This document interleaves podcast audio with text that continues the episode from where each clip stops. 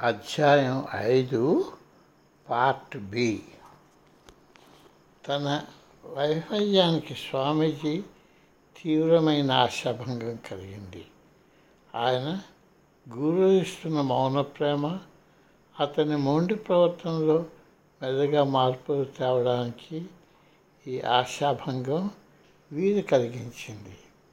నేర్చుకోవాలన్న ఆయన తృష్ణను కాపాడుతూ ఆ మహనీయులు తమ సూక్ష్మ బుద్ధితో ఆయన గర్వాన్ని పారతోడడానికి తోడ్పడ్డారు. ఆయన జీవకణాలపై భావోద్వేగాలపై భావనా శక్తిపై అచేతన మనస్సుపై ఒకే సమయంలో మార్పు తేగలిగే సాధనాలు ఆయనకు ఇవ్వబడ్డాయి. చైతన్యం యొక్క అన్ని స్థాయిల రహస్యాలను ఆయన సొంతం చేసుకున్నారు. ఆయన అన్వేషణకు కాలము కాటు కాలేదు.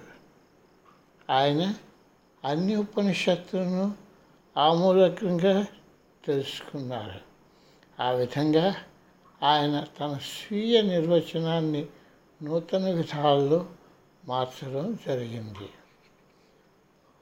ఒక గురు గుహా గురువు నుండి మరొక గుహా గురువు గారి దగ్గరికి వెళుతూ స్వామీజీ తన అవివేకం అంగీకరించవలసి వచ్చింది తరచుగా వస్తున్న తనకు సహచరైపోయిన కోపం కన్నీళ్ళను అపురూప హిమాలయ దృశ్యాలు కూడా ఉపశమింపచేయలేకపోయాయి. తోడు లేని ఇంత నిరుత్సాహంలో కూడా ఆయన తను విజయపథంలో పయనిస్తున్నాడన్న ఆయన గురువుగారి కంఠతోని ఎల్లప్పుడూ గుర్తుండేది. ఏది ఏమైనా తన మధ్యలో తన తీర్మానాన్ని వైదొరగనని ఎన్ని కష్టాల గుండా వెళ్ళవలసి వచ్చిన వారి మధ్య నొప్పును నెరవేర్చి తీరుతానని ఆయన నిర్ణయించుకున్నారు. మా సాంప్రదాయంలో మేము నిన్ను వంశం విరగొడతాం. In our tradition we don't bend you we break you అంటూ స్వామీజీ తీక్షంగా నా వైపు చూశారు. నేను నా టీని గుట్టుకుని మృంగాను. ఆయన చెప్పిన దానిలో ఏమాత్రమూ అతిశక్తి లేదని ఆయనతో ఇన్నాడు గడిపిన ప్రతి శిష్యుడు కంపిస్తూ ఏకీభవిస్తారు. జ్ఞానంతో పరిపూర్ణుడయ్యాక తన స్తంత సాధనతోనూ శ్రీవిద్య అనుభూతులతోనూ ఆయన యోగ సూత్రాలను సమగ్ర రూపంలోనికి కొని తెచ్చారు. ఈ విజ్ఞానానికి ఆయన ఆయుర్వేద హోమియోపతి శాస్త్రాల అధ్యయనం జతకూర్చారు సాహసోపేతమైన తన సుదీర్ఘ ప్రత్యేక శిక్షణ కార్యక్రమం పూర్తయి తన గుహకు తిరిగి వచ్చినప్పటికీ స్వామీజీ పూర్తిగా నిరుత్సాహపడిపోయారు. ఆయన గర్వం అణిగిపోయింది. ఈ స్థితి ఎంతో బాధాకరంగా అనిపించింది. తన కొసంగబడిన అవకాశాలని చేకూ చేచార్చుకున్నానని తన తండ్రికి చెడ్డ పేరు తెచ్చానని ఆయన తలపోశారు. అప్పటికే చాలా రాత్రి అయిపోయింది. వేరొక చోటుకు వెళ్ళే ప్రసక్తే లేదు. అందుచేత ఆయన ఇంటికి తిరిగి వచ్చారు. యోగులందరూ వారి వారి గుహల్లో ఉన్నారు.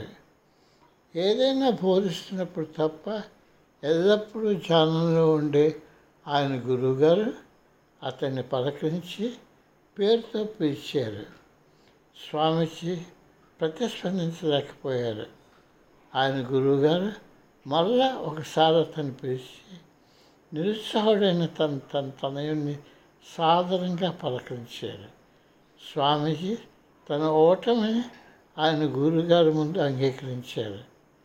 ఆయన గురువుగారు చిన్న మందహాసం ఇచ్చారు. ఎంతో ఆప్యాయతో తన తనయుని మరల మొదలు పెట్టమన్నారు. కానీ ఈసారి నమ్రత అలవర్చుకో. ఆ రోజు నుండి స్వామీజీ పూర్తిగా మారిపోయారు. ఆయన ఓర్పుని అలవర్చుకున్నారు. తర్వాత కొన్ని సంవత్సరాలు జీవశక్తులపై అప్పటి వరకు జరిగిన పరిశోధనకు తను సమర్పించుకొని ఇంతవరకు మానవ పురోగతిలో యోగ శాస్త్రంలో ఎవ్వరూ చేరని నూతన పరిమాణాలకు తీసుకుని వెళ్ళారు. సామాన్యంగా తెలియబడి చేయబడే పతంజలి యోగ శాస్త్రంలోని నాలుగు అధ్యాయాలకు అతీతంగా యోగ శాస్త్రంలో ప్రాచీన సూక్తులకు ఈ విజ్ఞానం క్రొత్తతనానికి చొరవనిచ్చింది ఆయన గుహమఠంలోని వ్రాతప్రతుల్లో స్వామి రామ రాసిన ఐదవ అధ్యాయం చోటు చేసుకొని ఉంది. పశ్చిమ దేశాలకు ప్రయాణం. దశాబ్దాల శిక్షణ పూర్తవగానే స్వామీజీ తన విజ్ఞానం పంచుకోవడంలో ఇక ఆలస్యం చేయదలుచుకోలేదు. ఆయన గురురాత అతనికి ఇచ్చిన పశ్చిమ దేశ గురువు గారు అతనిని పశ్చిమ దేశాలకు పంపారు. సాంకేతిక విజ్ఞానంతో ముందుకు దూసుకుపోయిన పాశ్చాత్య విజ్ఞాన శాస్త్రం దేశ సంబంధమైన స్థాయి దాటి చూడలేదు. వారి అభియోగాలకు ఎక్కువగా వాడుకునే మనస్సును మానసిక శాస్త్రవేత్తలు నాడీ శాస్త్రవేత్తలు గట్టిగా కొట్టి పారవేయడం ఎంత ఆశ్చర్యకరంగా ఉందో. భౌతిక పదార్థాలకే ప్రాముఖ్యం ఉందని చైతన్యానికి స్థానం లేదని భావించే ప్రపంచంలోనికి స్వామీజీ తన హిమాలయ దృక్కోణంతో అడుగిడారు. నేను ఆయనకి పశ్చిమ దేశాలు రాదర్శని నేను ఆయన పశ్చిమ దేశాలకు రాదర్శని అచ్చలు సుఖంగా ప్రయాణం చేసే కోసం కావాల్సిన వస్తువుల గురించి ఏమాత్రం ఆలోచించక ప్రయాణించే ప్రత్యేక వ్యక్తిత్వం ఉన్న వ్యక్తి ఆయన. అతి కొద్ది సొమ్ముతో తనను ప్రయాణానికి గురువుగారు పంపించి వేశారని ఆయన నాకు చెప్పారు. జపాన్ దేశం అయితేనేమి? యూరోప్ అయితేనేమి? అమెరికా అయితేనేమి ఏ దేశం వెళ్ళినా సరైన సమయంలో సరైన వ్యక్తిని కలిసే చారిత్రాత్మక వ్యక్తిగా ఆయన తేలేవారు. తారసమైన ప్రతి సంఘటన తనదైన శైలిలో ఆయన యాత్ర సుగమం చేస్తూ తర్వాత ఎంతో ఉపయుక్తమైంది. ఆయన మాట్లాడుతుంటే నేను కూడా నా జీవితంలో ఎదురయ్యే అవకాశాలను గుర్తించాలని గ్రహించాను. ఒకసారి నేను ధ్యానంలో ఉండగా ఆదేశం వచ్చింది. ఇప్పుడు నీకున్న వాటి గురించి జాగ్రత్తడు ఇప్పుడే నీకున్న వాటి గురించి జాగ్రత్తడు దాన్ని ఇప్పుడు ప్రతిరోజు గుర్తు చేసుకుంటూ ఉంటాను. సెయింట్ పాల్ మినియాపోలిస్ జంట నగరాల్లోని వైద్య శాస్త్రీయ బృందాల్లో సంభ్రమాన్ని కలిగించే స్వామీజీ శక్తులపై కుతూహలం కలిగింది. ఇప్పుడు అప్పుడు మెనింజెస్ ఫౌండేషన్ చెందే doctor అల్మన్ గ్రీన్కు Swami Rama foundation project Swami Rama foundation ప్రాజెక్టుకు అనువైన వ్యక్తి అని డాక్టర్ డానియల్ ఫర్కసన్ సలహా ఇచ్చారు. పంతొమ్మిది వందల అరవై నాలుగు సంవత్సరంలో జీవన పునర్నివేశం. అదే బయోఫీడ్బ్యాక్ పరిశోధన ప్రోగ్రామ్ను యాల్మర్ యాలిస్ గ్రీన్ దంపతులు సంయుక్తంగా ప్రారంభించారు.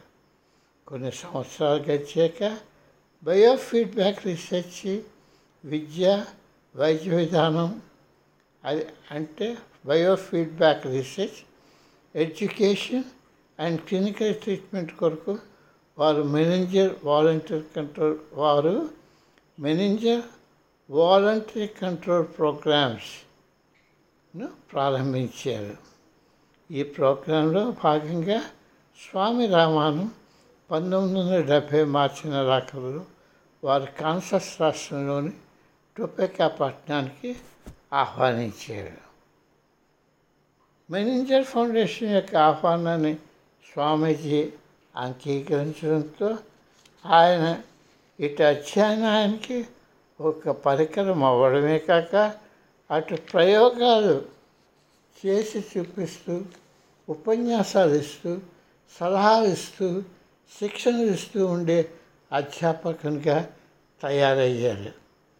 బయోఫీడ్బ్యాక్ రీసెర్చ్ ప్రోగ్రామ్ డైరెక్టర్ స్వామీజీలోని విలీకృతమైన విజ్ఞాన్ని బహిర్పరచడానికి అనువైన శాస్త్రీయ వాతావరణాన్ని అందజేశారు మానవాళి యొక్క వ్యక్తిగత సాంఘిక ఆరోగ్యపరమైన బాగోగులకు తన ఆధ్యాత్మిక సాంప్రదాయ తపనను శాస్త్రీయపరంగా రుజువు చేయడానికి జీవిత శాస్త్రంలో నిష్ణాతుడైన ఈ ఉద్దండకుడికి అమెరికాలో ఒక అవకాశం తెరబడింది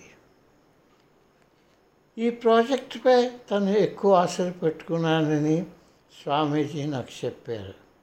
మతపరంగాను శాస్త్రీయపరంగాను మానవ ప్రకృతికి ఉన్న సారాంశము హద్దులు interpretations regarding the essence and limitations of human నేచర్పై వ్యాఖ్యానాలు సంకుచితంగాను మొండిగాను ఉన్నాయి.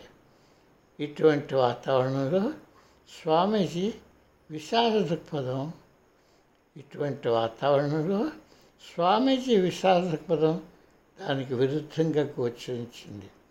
నాగరిక జీవనం కొరకు ఆయన మానవ ప్రకృతి యొక్క అసమానమైన అత్యున్నత సంభవ సాధ్యమైన వివరణను సూచించారు.